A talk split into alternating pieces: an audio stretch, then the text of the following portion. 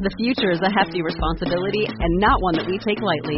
But then, taking things lightly has never been what Hefty is about. That's why we've created the Hefty Renew program that turns hard to recycle plastics into valuable resources like park benches and building materials. To participate, simply fill up an orange Hefty Renew bag with accepted items, tie it up, and drop it in with your regular recycling. That's it. It's that easy. It's time to rethink recycling with Renew. Particular valued resources may vary by geography. More info available at heftyrenew.com. This is Nakedly Examined Music, a podcast about songs and songwriters. This is Mark Linsenmayer. For episode two here, I'm going to be talking to Fritz Beer, who currently leads Fritz Beer and the Crooked Beat in Asheville, North Carolina, but has a long history fronting great bands and we're going to be talking through songs by his bands The Bishops from Alton, Illinois, which wrapped up in the mid 90s, and then Austin, Texas is Punchy from 2001, and I'll say Texas is where I met him, and his band poached my band's lead guitarist, and then we'll jump to his more recent work with Crown Vic in the Washington, D.C. area. I'm sure most of you have not heard of Fritz, but I'd like this podcast to be not just about peering into the minds of celebrities, but also engaging the careers of those who frankly should be celebrities. Fritz is one of those really cool rock and roll frontmen with a punk pedigree, and I'll admit I envied his style during our time together in Austin, and in fact, in a fit of desperation, even auditioned to be his bass player at some point, though I'm sure that would not have worked out because I'm way too egotistical to be a side guy. The song you're listening to now is Que es esto from Crown Vic's 2013 release She's Got Demons. To hear more Fritz's music, go to fritzbeermusic.com. To learn more about this podcast, go to nakedlyexaminedmusic.com. All right, I'm here with Fritz Beer. How you doing, Fritz? I'm good, Mark. Where are you calling in from? Calling in from Asheville, North Carolina. It seems like you've been in what, like five different scenes promoting your bands over the years. Yeah, I've just moved around a lot, kind of for different reasons, but it's not, it hasn't always been just for music, but sometimes it's been just a run to get away. But I typically have had pretty good luck wherever I'm at finding some people that want to play. I always seem to stumble across a good guitar player because I'm not. Yes, that's sort of the essential thing. You don't you can replace the drummer at a moment's notice, uh, and the bass player with not much more. But uh, yeah, the guitar that sort of makes the band. So we're going to be listening to songs from three different of your bands over the years. So we get to hear three different approaches there. The first one is a spray job. So this is from the Bishops, your Alton, Illinois band, played around St. Louis a lot. What years around is this? Early '90s and even even late '80s. We were together for quite a while. We did a lot of touring we would hit the East Coast and yeah, we were together for probably 10 years. Okay. And so I saw you had two albums before this and then this River North Sessions. Was that actually like released as an album at the time or is that just sessions? Why? It was sessions and it was, it was supposed to be released. It was like the last thing we were working on. And it's the thing that we is our favorite. You know, it's everybody in the group's one that we really wanted to get out. And we broke up before we put it out. keeping a band together is tough in 10 years. And, you know, and, and bands at that level, they're struggling, you know. So we're touring, but we're out there sleeping in a van and putting out albums and stuff that uh, we're not getting a whole lot of support for. So everything we do is all doing it ourselves. It just get a little bit burnt. Unfortunately, we just got too burnt before that last one came out because we feel like it's the best one we did. Now we have subsequently sort of put it out and it's available. Yeah, I should say all the stuff is on fritzbeermusic.com. So the first tune here is Spray Job. Let's play it. Another good old fashioned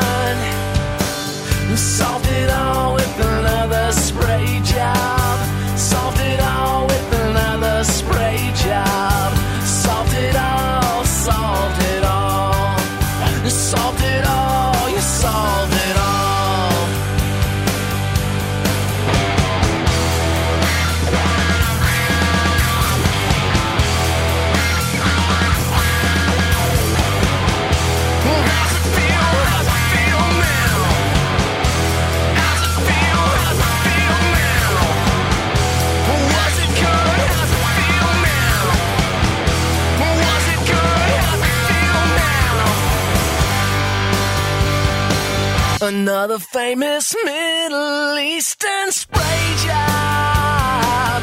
This crazy Jew boy pulls up to Palestine, lets his entire bag of snakes unwind. I'll never pretend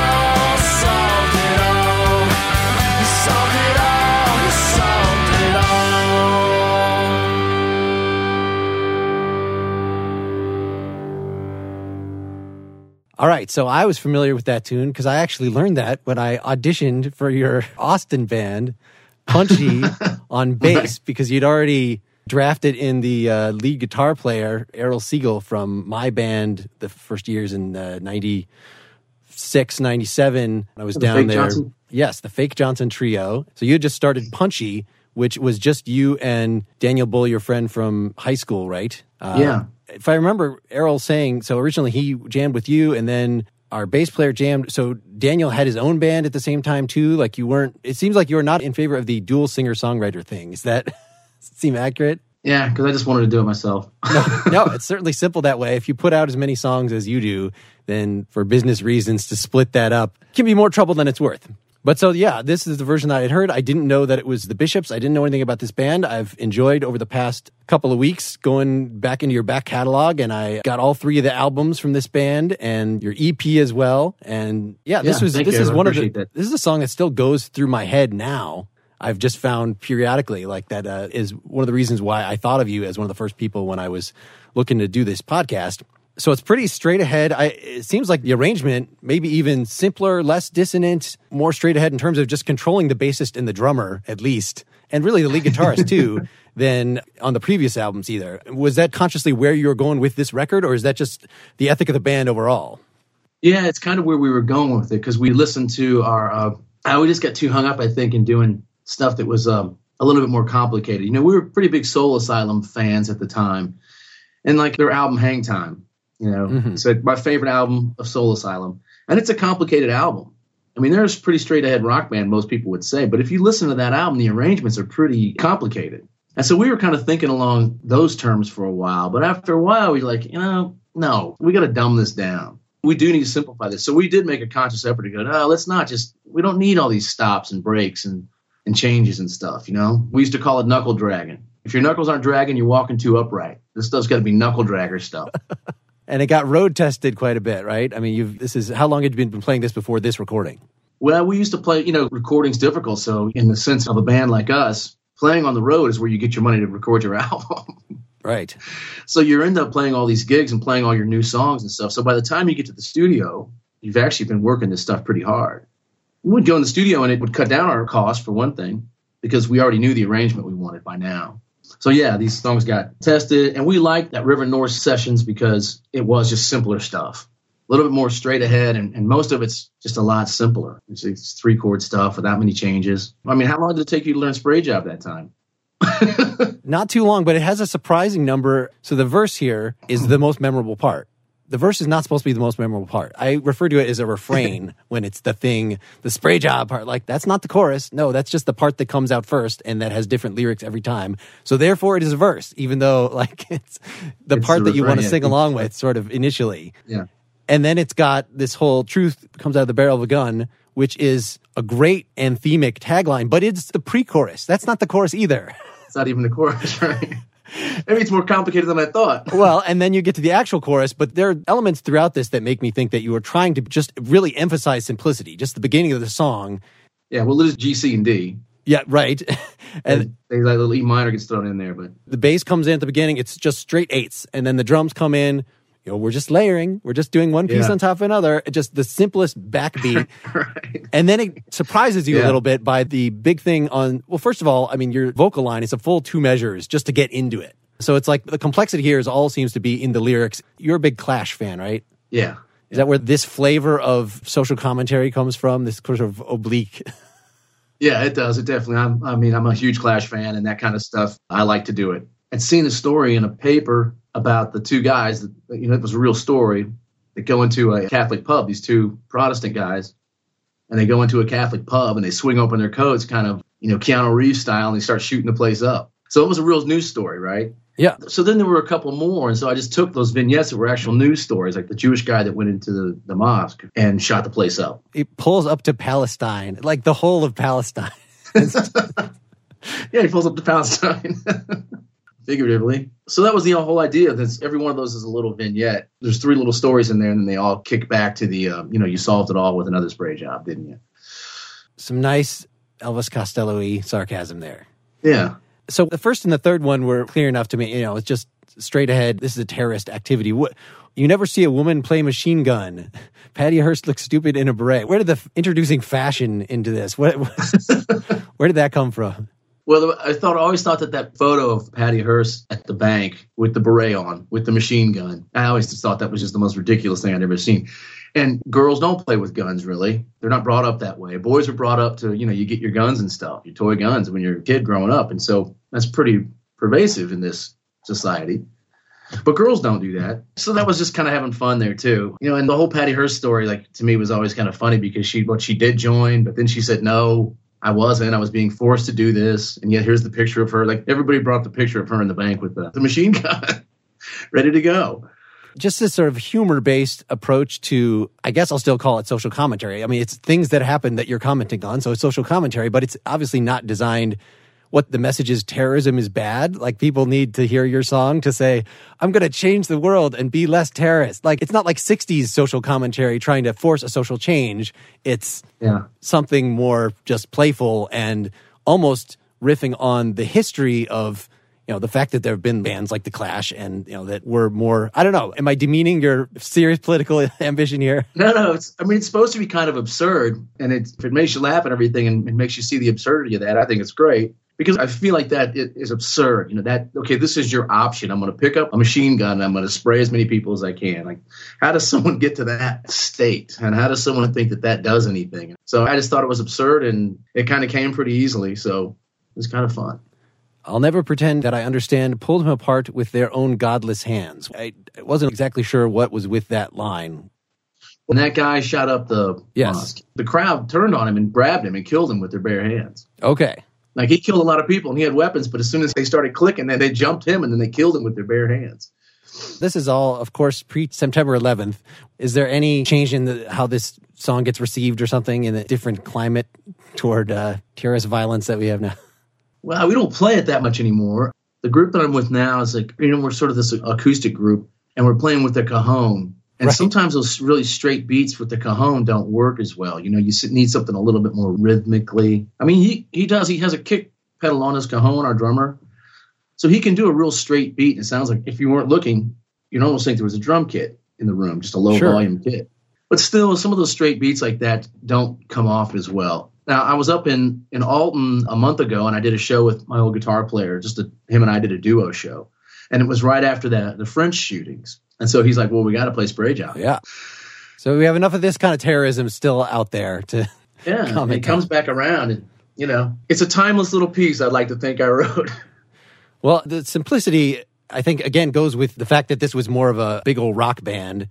That this is a mistake I think I make sometimes. When I write songs, I think about them in terms of, you know, what bass riff am I going to play here? Is how does it sound in the room to me right now as I'm writing it?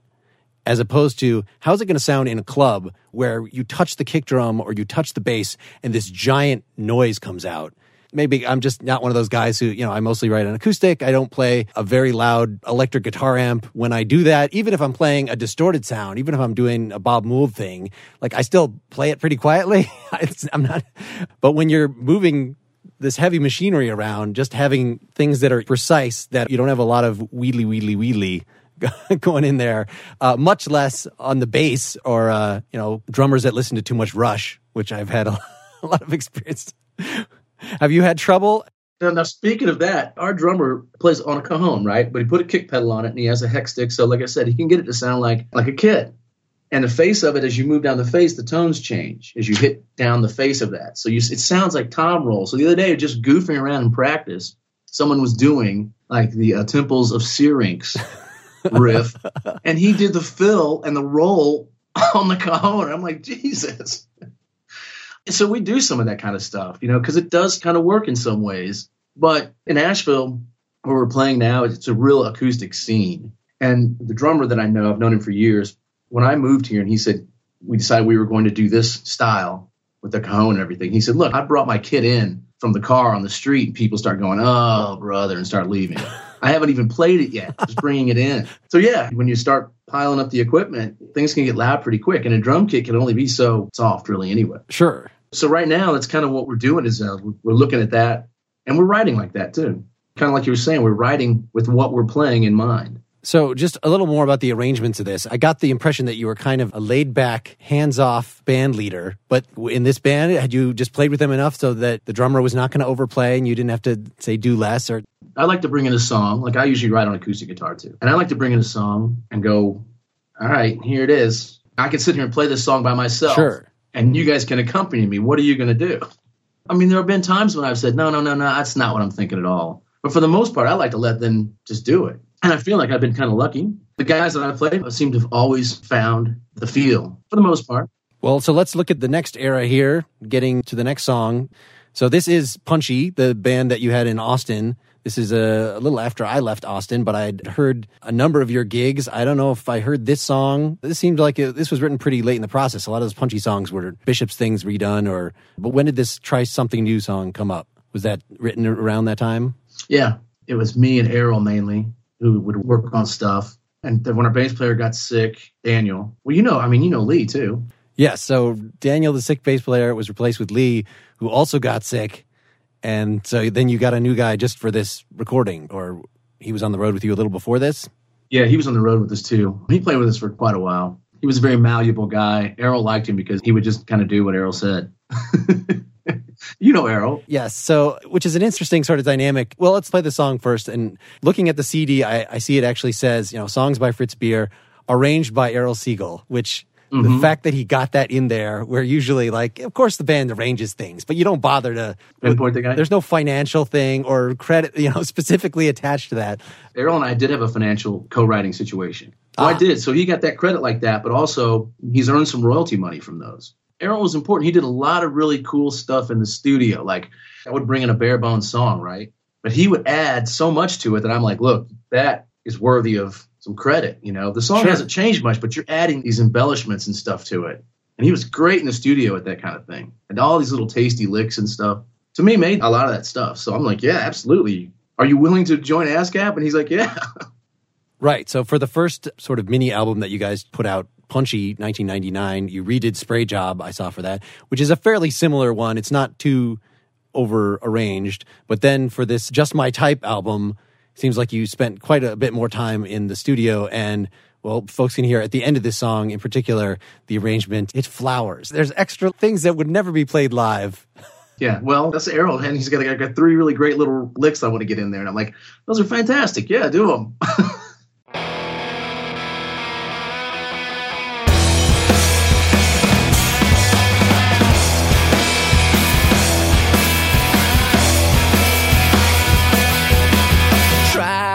something new.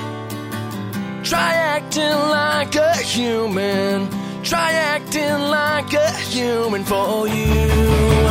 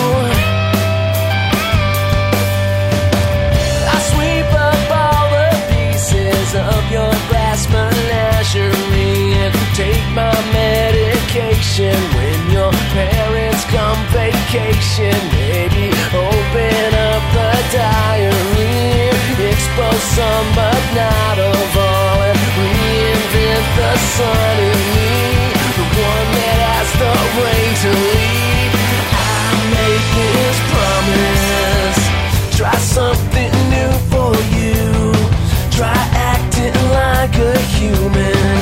Try something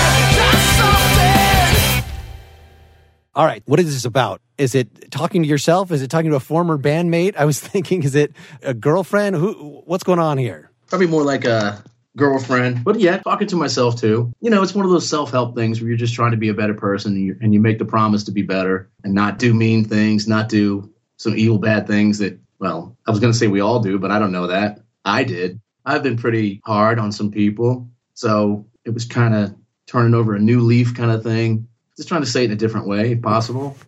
Well, but even though it's kind of this, by contrast, a warm, fuzzy thing, maybe different from some of the meaner punk songs that you'd written in the past, you're still doing it in second person as if you're talking to somebody and being hard on them. So you still get to be the punk bastard, even though it has this. this one moment of I make this promise, and then it, you know, goes back into it. Like Spray Job, we've got first of all, I mean, the intro here. You start with Spray Job. We had a bridge that kind of added the mighty dissonance, went down to the diminished relative minor. Right, you're in G, and you go down to Yeah. E minor uh, flatted fifth thing. In this tune, you just start right off with that. Let's just start, get the dissonance out there, which it seems like that was a, a thing that, unless that was just an Errol edition, that seems like that was something from your punk past, that some of your other Bishops albums, like the whole thing would be built around a riff like that. I just wanted to do that dissonant thing in the front of it. You know, later on when we played that, we we didn't even do that. We just go right into the song and we skip that part. Huh. But I kind of wanted to do that just as a shock effect kind of thing, and also just to add that dissonance out there, okay? Because there's this bad thing that's going on here, but we're gonna try to make it better.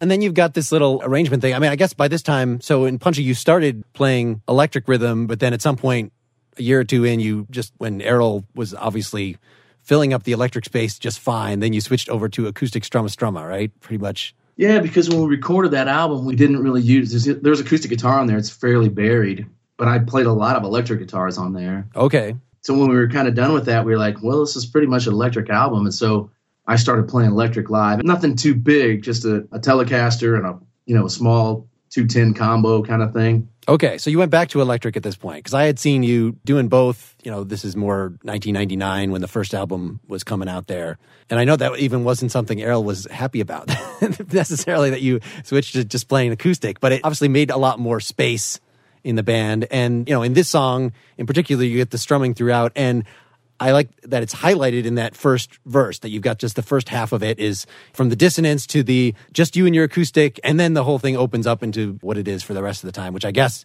is acoustic Yeah. and electric running through the whole thing, right? Yeah, it's acoustic and electric running through there, but there's a bunch of electric guitars in there too. Like, I mean, it's just full of guitars. there's probably four guitars going on and the acoustic. It's pretty thick.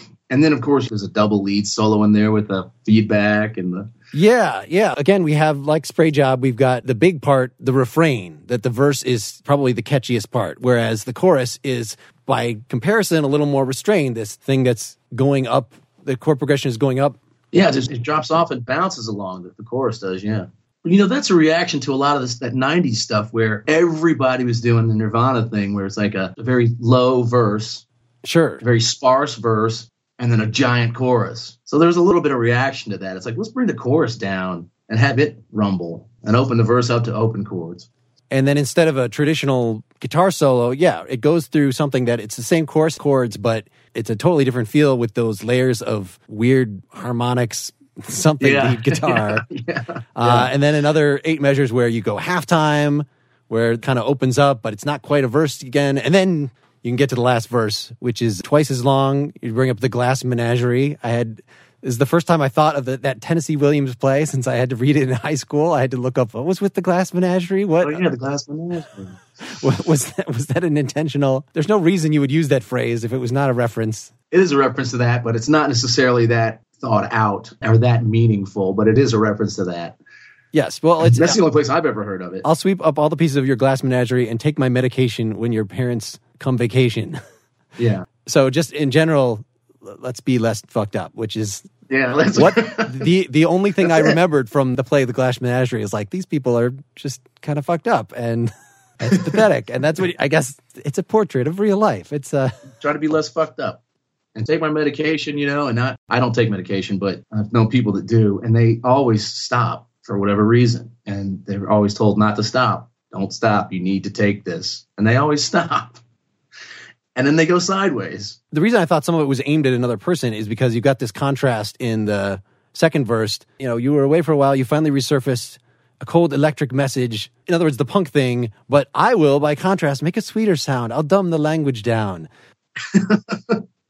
Well, Was this still talking to yourself, or was there something else in mind here? I mean, I think it is talking to myself, but it's also talking to, like I said, it's some other people that I might have been less than good to. There's a little combination. It goes back and forth. I don't know how you feel about this. Sometimes when you write this stuff, the I, I, I, you know, you don't, you don't pay too much attention to that. Is it me? Is it you? I'll do this, or you need to do this. You know, I, I don't know if I was thinking about that that hard, but I mean, the, the idea is that I'm going to try to be a better person, really. Just and uh, you know, if you can say it by saying I'll sweep up your glass menagerie and take my medication when your parents come vacation. If you can say it in those ways, that's kind of fun, I think. Well, and right after that, open up the diary and expose some, but not of all. But not of all. It can only go so far in this uh, self improvement thing. Well, and it seems like it's a reflection, you know, just like you're talking about how you're changing musical styles, that it's kind of playing with the whole rock star badass. How do those things relate in terms of even if you're singing about fear and trembling or weakness or something, it's still like done in a, a way that as a front man seemed cooler than what I was doing. Let me put it that way in terms of just like this rock star, you know, it's, which I don't know if it's just playing in the, the mode of your idols and this is a, something that was established. You know, there's nothing whiny. Even when you're whining, I don't hear the whole point of rock and roll is that you can express stuff, but you could still, you know, have a chick swoon at you while you're doing or something. Yeah, you know, that's that's a really good point because there are people that I like, like Elvis Costello. I'm a huge fan of Elvis Costello. Was I mean, I just Yeah. you know his first album, I destroyed on my turntable from repetitive play, and he does a lot of whining, but he doesn't sound like it. I, you know, I wouldn't say that the Clash did, but later on, Joe Strummer has albums. I don't know if you've ever heard any of his stuff. Sure. Oh, yeah. Yeah, I love that stuff, and uh, he gets a little bit more in touch with himself on a lot of those things. But he always still comes off cool, you know. he doesn't come off whiny, and he's not bitching too much. And uh, I don't know, guys like that, guys like Warren Zevon. Well, and I think it's easier when you have to then perform this stuff that I'm a little more enamored of the Syd Barrett, like just completely, at least sometimes, completely let go and expose yourself and write lyrics that then later kind of embarrass me. But there's something appealing to them. And so I at least record them. And I'm not sure, though, if I want to then go play this a hundred times in front of audiences. Uh, Yeah, I could see that. I mean, there have been some times when I've played some stuff and went, hmm, I'm not very too open, really. I get a lot more out of my own stuff in songs and stuff than I do talking to people. I don't tell my girlfriend a whole lot. Well, and I don't remember us having a whole conversation in Austin at any point. Maybe it just never came up, or we you were always on the stage, or I was on the stage, or something. But uh, Um, it's not easy to meet new people. See, I could probably meet new people like this. This might work for me. I look at music as a I approach as a fan, not as I'm going to dismiss this and not dismiss that. I'm kind of eager to be spoken to. If music is supposed to be a way of communicating, then you know it seems to be worth my time if I can make the time. But there's what, what the hell else do you have to do to sort of bore into this stuff and try to figure? I certainly wouldn't have sat down and like counted out the verses of these songs on my own. But I'm glad that doing this with you has forced me to kind of Look at this assess. stuff. No, I, I was going to say assess, but yes, just more surrender myself to the Fritz Beer majesty uh, through the ages here. Through the. Speaking of, let's get into the third song, which maybe you don't want to surrender yourself to the third song here. So the one in this slot, which David Lowery sort of cheated on and uh, didn't give me something that followed this, but it's supposed to be the fail. It's supposed to be the thing that we can learn from because maybe you wouldn't quite do it this way in the future. So this is the one you picked up. This uh, when I say jump, which is the first time we're getting to hear uh, Crown Vic, your more recent band. So you left Austin what 2002 somewhere around there. And then Errol was at least telling me that you were kind of incommunicado, doing, you know, in a family, like that took a while for this to get going. I see it was 2008 before the first Crown Vic recordings get out. And then, so 2008, Demons Get Driven. And this one, though, is from 2013, She's Got Demons. What, first of all, why the similarity in album titles? Is that not confusing? Well, dreams get driven. Dreams get one's dreams get driven, Dreams Get Driven. but the covers are absolutely similar.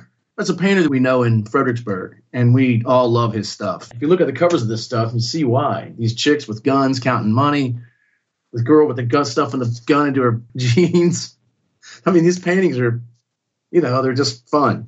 Who's, who's the artist again? His name is Bill Harris. So, all right. So when I say jump, do you have any, Yeah. any brief words of introduction before we play it, or should we just let him? Well, I mean, I, I was trying to come up with a fail song for your request, and this one, I don't know. It's just one of those ones that sometimes you crank some stuff out, and it's just you think it's cool, and, and it's really just a cliche. It's a, it's a gigantic cliche. And then some girls that heard it kind of came down on me about it. They took it the wrong way, and so I called little flag for it.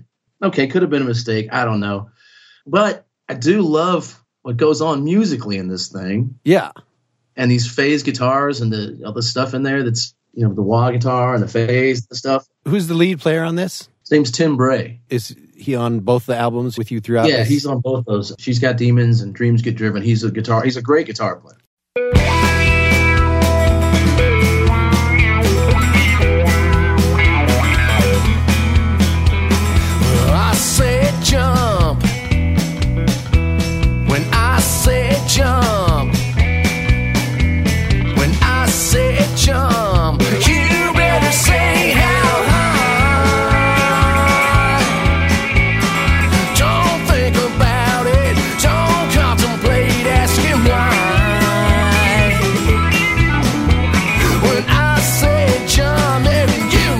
Better say how high.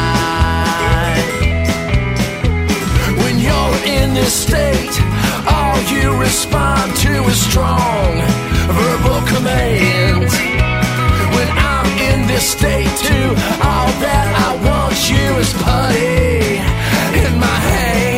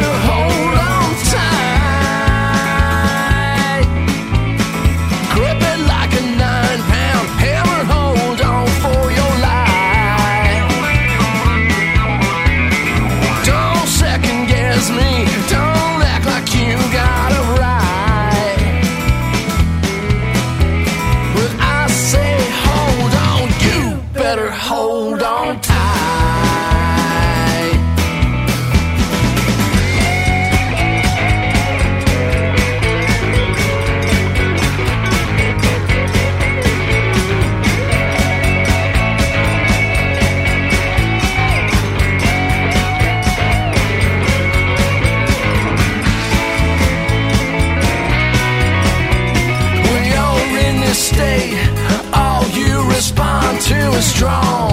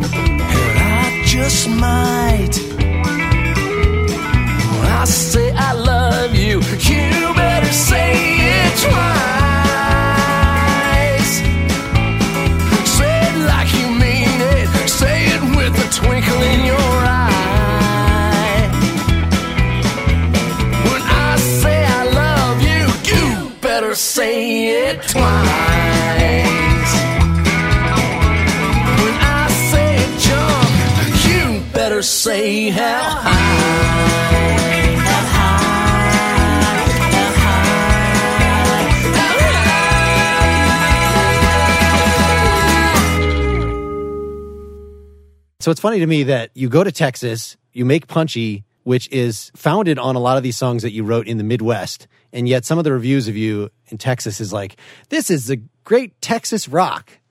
There's nothing, nothing Right. particularly Texas. Errol is not from Texas. You're not from Texas. Then you go to uh, the Washington D.C. area and you find this. Is it just the lead player that you ran into, or this was just a direction you were heading throughout? That to be more in the country rock. What I'm not.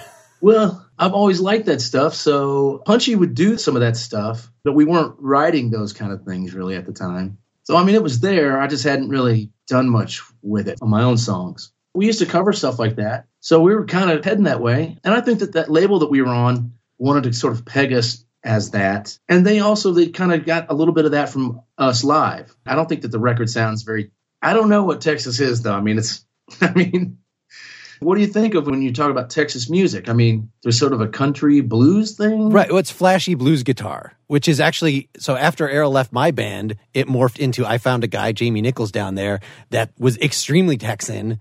And like, Oh, yeah? okay, this is a move that now we can sell ourselves more. Like, so added more of the funk, added more of the becoming a genre band as opposed to just a power pop or roots rock or something band.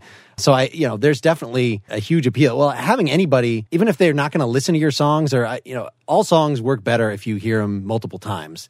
And unless you have people coming back to your gigs, then if you're playing original music, you know, it's good to the extent that it is straight ahead or has familiar elements, has just straight backbeat. You know, if you're playing really wild music, that's even harder to get into unless the crowd is there to like, I want to hear some psychedelic art music. Like if that's what they want, but then Yeah. sort of the more straight ahead, the better.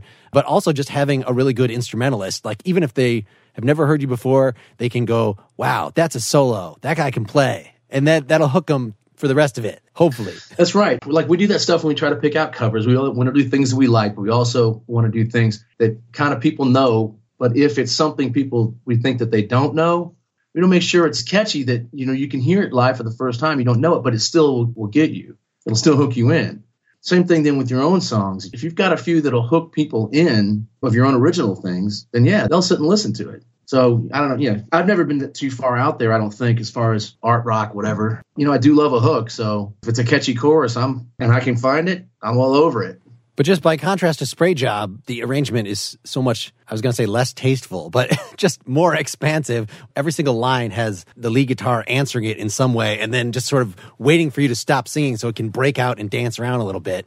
It's just a much more flashy thing. Is that just who you happen to be playing with or that's like a conscious change in your tastes over time? I don't know. I mean, some of that might just be a like a writing element. Like sometimes you probably know this. The first thing that happens is you got a, a little melody riff line. Sure. It's the first thing that comes out of your head, okay? And so it's that opening line like in Spray Job. But that just worked out so when you you know when you keep on writing that song, that's that opening line and it works coming right out of the gate. So how do you build the rest of your song around that? Well, that's my first line. So now my subsequent lines are going to be like a little out of place or a little different. So that's going to be the first opening for each verse, right? And then the follow-up verses change. That's to me is the hook line, the hook melody line. That na na na na na na na na na. You know, So for this song, is the opening riff just the when I say jump or is it when I say jump, like was the lead guitar thing, was that him answering you or was that part of the conception?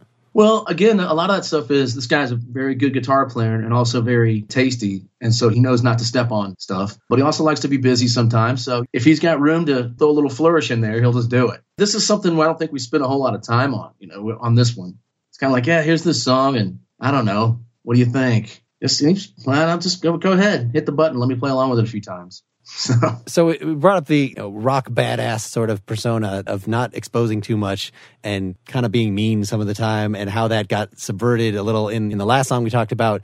So in this one, is this what you were getting flack about? That it just seems like, well, you're just an asshole. This is what, why, yeah, this guy's an asshole. when I say jump, you better say how high. You're talking to your girlfriend like that. Like what? What, what were you?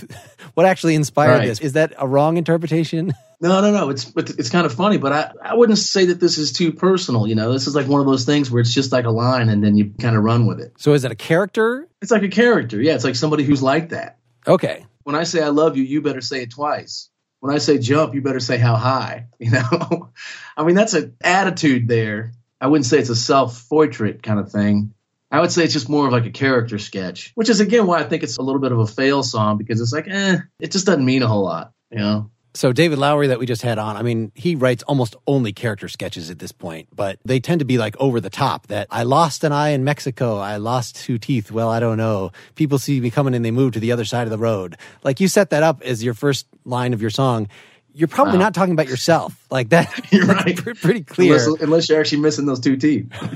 Whereas with this, who knows what the relation, but I see what you're saying as with the last song. Like, is it me? Is it you? Does it matter? It's a matter of that you're expressing a mood and you're using these things. So the mood in here is being a badass in a sort of a cliche country way, you know? Yeah, I mean that's it. Like I said, it's not too personal. Although maybe it's a look backwards, you know. Maybe it's like, yeah, I could have been this guy. I don't think I'm this guy now, but maybe I was at one point. So maybe it's just a, sketch like that. When you're in this state, all you respond to is strong verbal commands. I'm getting too old, too old to rely on subtle unfolding plans. I don't like that line. So what is the state? I don't want to belabor something that makes it less fun to listen to, but what is Well, I don't know. I mean, it's just part of the whole theme. When I say jump, you say how high. all right? That's the whole thing. That whole cliche in a nutshell is what all those lines harken back to. So when you're in this state, all I can do is speak to you like harshly and rough and tell you what to do. So is the thing you're playing off here the stance is taken in a lot of songs, or is it just like these are a person you're imagining? Like it almost seems like okay, now I'm playing a country song, and I'm not a country, you know, I'm not from the backwoods, and so when I play country songs. They're fairly offensive to people who actually really are into country music. And David Lowery was accused of the same thing because, you know, then he would play a country song and like make the narrator a total hick or something. You're kind of echoing back the playing it in that style. And for me, it's the same thing. If I play Yeah. like a, a, you know, feel like making love kind of song, then like I will write dumb lyrics because I'm putting myself in the mode. It's not a critique of the guys that wrote the feel like making love song and saying they're a bunch of meatheads, but it's how I feel when I'm putting on that hat. Well, that's a great point. I mean, you might have nailed it there because I was kind of thinking a little bit of that outlaw, sort of absurd country stuff. Maybe a little Mojo Nixon, a little, a little tongue in cheek. Sure. I don't think to be taken too seriously, but again, it's one of those things where you, you go into something like that and you go, okay, I got this attitude, and here's the line, and, I'm, and oh, and it's a cliche, and I'm gonna, but I'm gonna run with it anyway, and you build it from there, and then it came out okay. Everybody kind of picked it up, learned it, it was ready to go, so we tracked it and recorded it, and I really do like all that guitar stuff in there, so I'm like, well, let's keep it. Well, and you got the little when there's the stop a few times, and it, was it it's spoons or something. What little percussion thing is that that fills up the spaces? It sounded like spoons to me. Oh, I think it's these things. Is it the claves? Oh, more cowbell, of course. I got these at somebody's wedding or something. Mini cowbells. Nice. sounds like a cowbell, but yeah, they kind of clop along in there, right? A sheep bell. Okay, something small. a sheep bell. All right. Well, so we're just about done here. We're going to just introduce the last song and we'll let it play and I'll have a few closing remarks. So the one that we're just leaving people with, which is not a fail, is I'm on a leash. So this is on the first Crown Vic record, Dreams Get Driven, 2008. And this has very much to me the same kind of thing that Spray Job does in terms of, yes, now there's rock. This is good.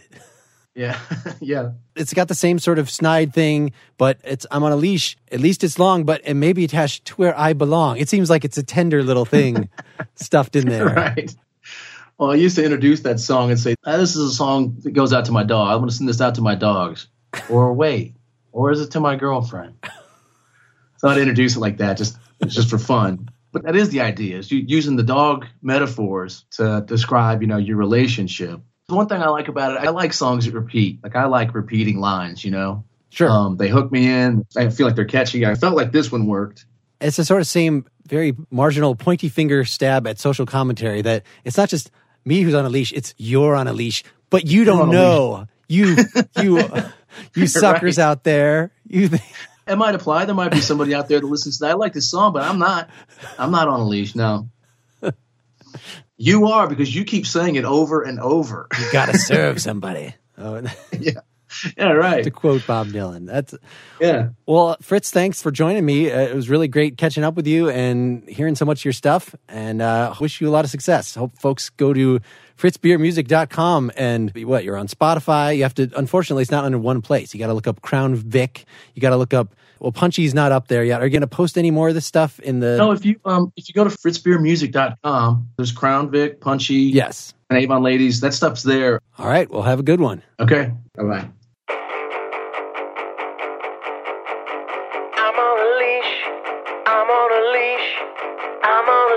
But at least, at least it's long. Yeah, it's long. I'm on a leash. I'm on a leash. I'm on a leash, but at least, at least it's long.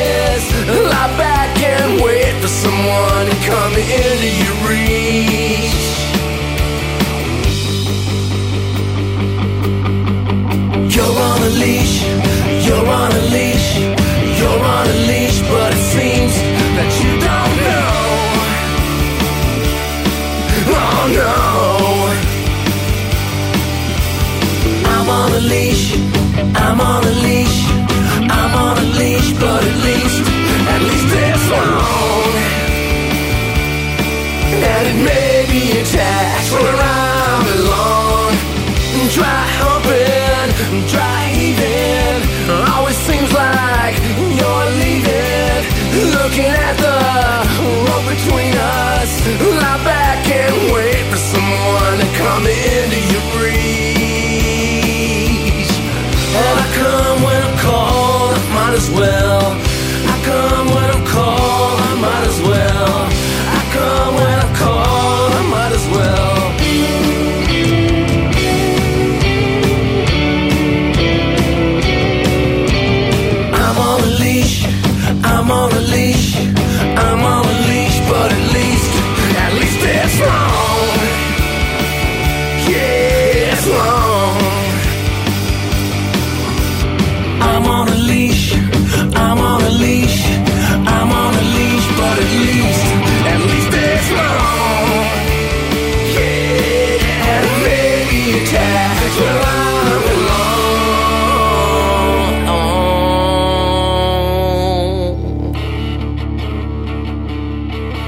Right. Hope you enjoyed that as much as I did. My plan here going forward is to mix up reaching out to my various musical idols, as with David Lowery, building some off the network of people I actually associated with. And in fact, the first thing I ask all the guests is who else would you recommend I do this with? So I'm trying to build those networks out. But I hope this episode proves to you listeners who may be musicians yourselves that if you reach out to me, it's very possible you may find yourself given the nakedly examined music treatment. Now, the way I'm going to prevent myself from getting completely flooded with responses that I don't have time to evaluate is in the next couple weeks, I'll be launching something on nakedlyexaminedmusic.com called a song self-exam. And I would like to invite every single musician who's listening to this to submit one of these song self-exams. Here's how it works. This would be a YouTube video. Just use your webcam or your iPhone cam or whatever to film yourself briefly introducing one of your songs. Then in that video, insert the entirety of that song recording. I don't care what's visually happening during it. Have a picture of the album cover, whatever you want. After the song is over, I want you to talk for three to five minutes in the way that you just heard us do here. Say something about why you wrote the song, why you wrote it that way. You could emphasize where you were in your career when you wrote it, what your influences were, some of the music theory or recording techniques that went into it, really whatever you want to emphasize. Just record one of those, upload it to your own YouTube channel, send me the link, and I will post all the submissions, you know, unless there's just seriously something wrong with it, to the nakedlyexaminedmusic.com website.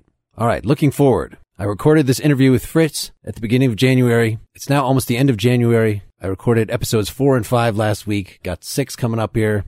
I'm very excited about our next guest. On episode three, you're going to hear Kevin Godley. Now, you may not know that name. I didn't know that name, but he's a freaking legend. Not only was he one of these British invasion guys in the early mid 70s, he was in this band 10cc that had some huge hits. And then he and his writing partner split off from that band to form Godley and Creme, which if you search those guys, if you are as old as I am at least, if you were listening to radio in the early 80s, you'll say, Oh, I, okay, I know that song. But his biggest historical mark is that he's directed just about every damn cool music video from the early 80s, mid 80s, even up to the present day. He's worked with U2, The Police, Peter Gabriel, Duran Duran. He did the video for The Beatles, Real Love, many, many more. After that, I talked to a very interesting electronic musician named Gareth Mitchell. So if you think I spend too much time on these things talking about lyrics, most of the songs in that episode are instrumental, and I want to do more of that. So this is not just about pop rock. This is about jazz. This is about techno, contemporary classical, anything I can stomach immersing myself into for a week to prep for it. Now, last week, this podcast officially launched on iTunes. We got listed, I saw, in the new and noteworthy section. But of course, we're just starting. We're struggling to get an audience. This is really a crucial time. If you liked what you heard here, please, please, if you are an iTunes user, go to the iTunes store, leave a five star rating, maybe a nice review.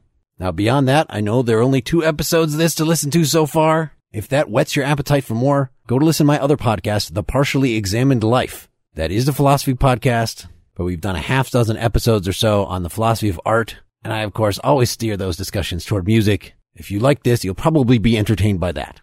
I would love to get your comments on the show. Guests you'd like to hear here, things you think worked or didn't work about the format. The best place to leave that kind of feedback is go to nakedlyexaminedmusic.com. There is a blog post there for each of these episodes, and you can comment on that blog post, start a discussion, engage other listeners and me. You can also write to me at mark at nakedlyexaminedmusic.com. And again, if you're a musician, try your hand at one of those song self-exams and send me the link. Doing that will not commit you to coming on the show, but it will get you some publicity. And I really want to build a network of smart musician listeners, the kind of musical support group that frankly I've never felt like I've gotten in any of the local scenes that I've been a member of, where everybody's just trying to outcool everybody else, is all too quick to write each other off. I just think there's too much negativity, too much competition.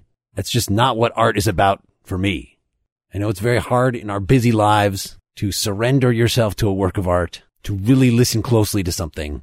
It's much easier just to listen to a bit of it and, eh, I like it or no, I don't like it. So again, in addition to bringing on some of my famous artists, at least the ones who will return my emails, I'm going to search out stuff that's new to me to challenge me, to challenge you folks. It's not all going to be good natured knuckle dragging like this episode, but I hope you'll open your ears, open your minds, and join me on this ride. Thanks so much to Fritz Beer. And thank you, listeners. Until next time. This is Mark Linsenmayer, or Mark Lint if you want to look me up on Spotify or iTunes and hear the kind of stuff that I do, signing off.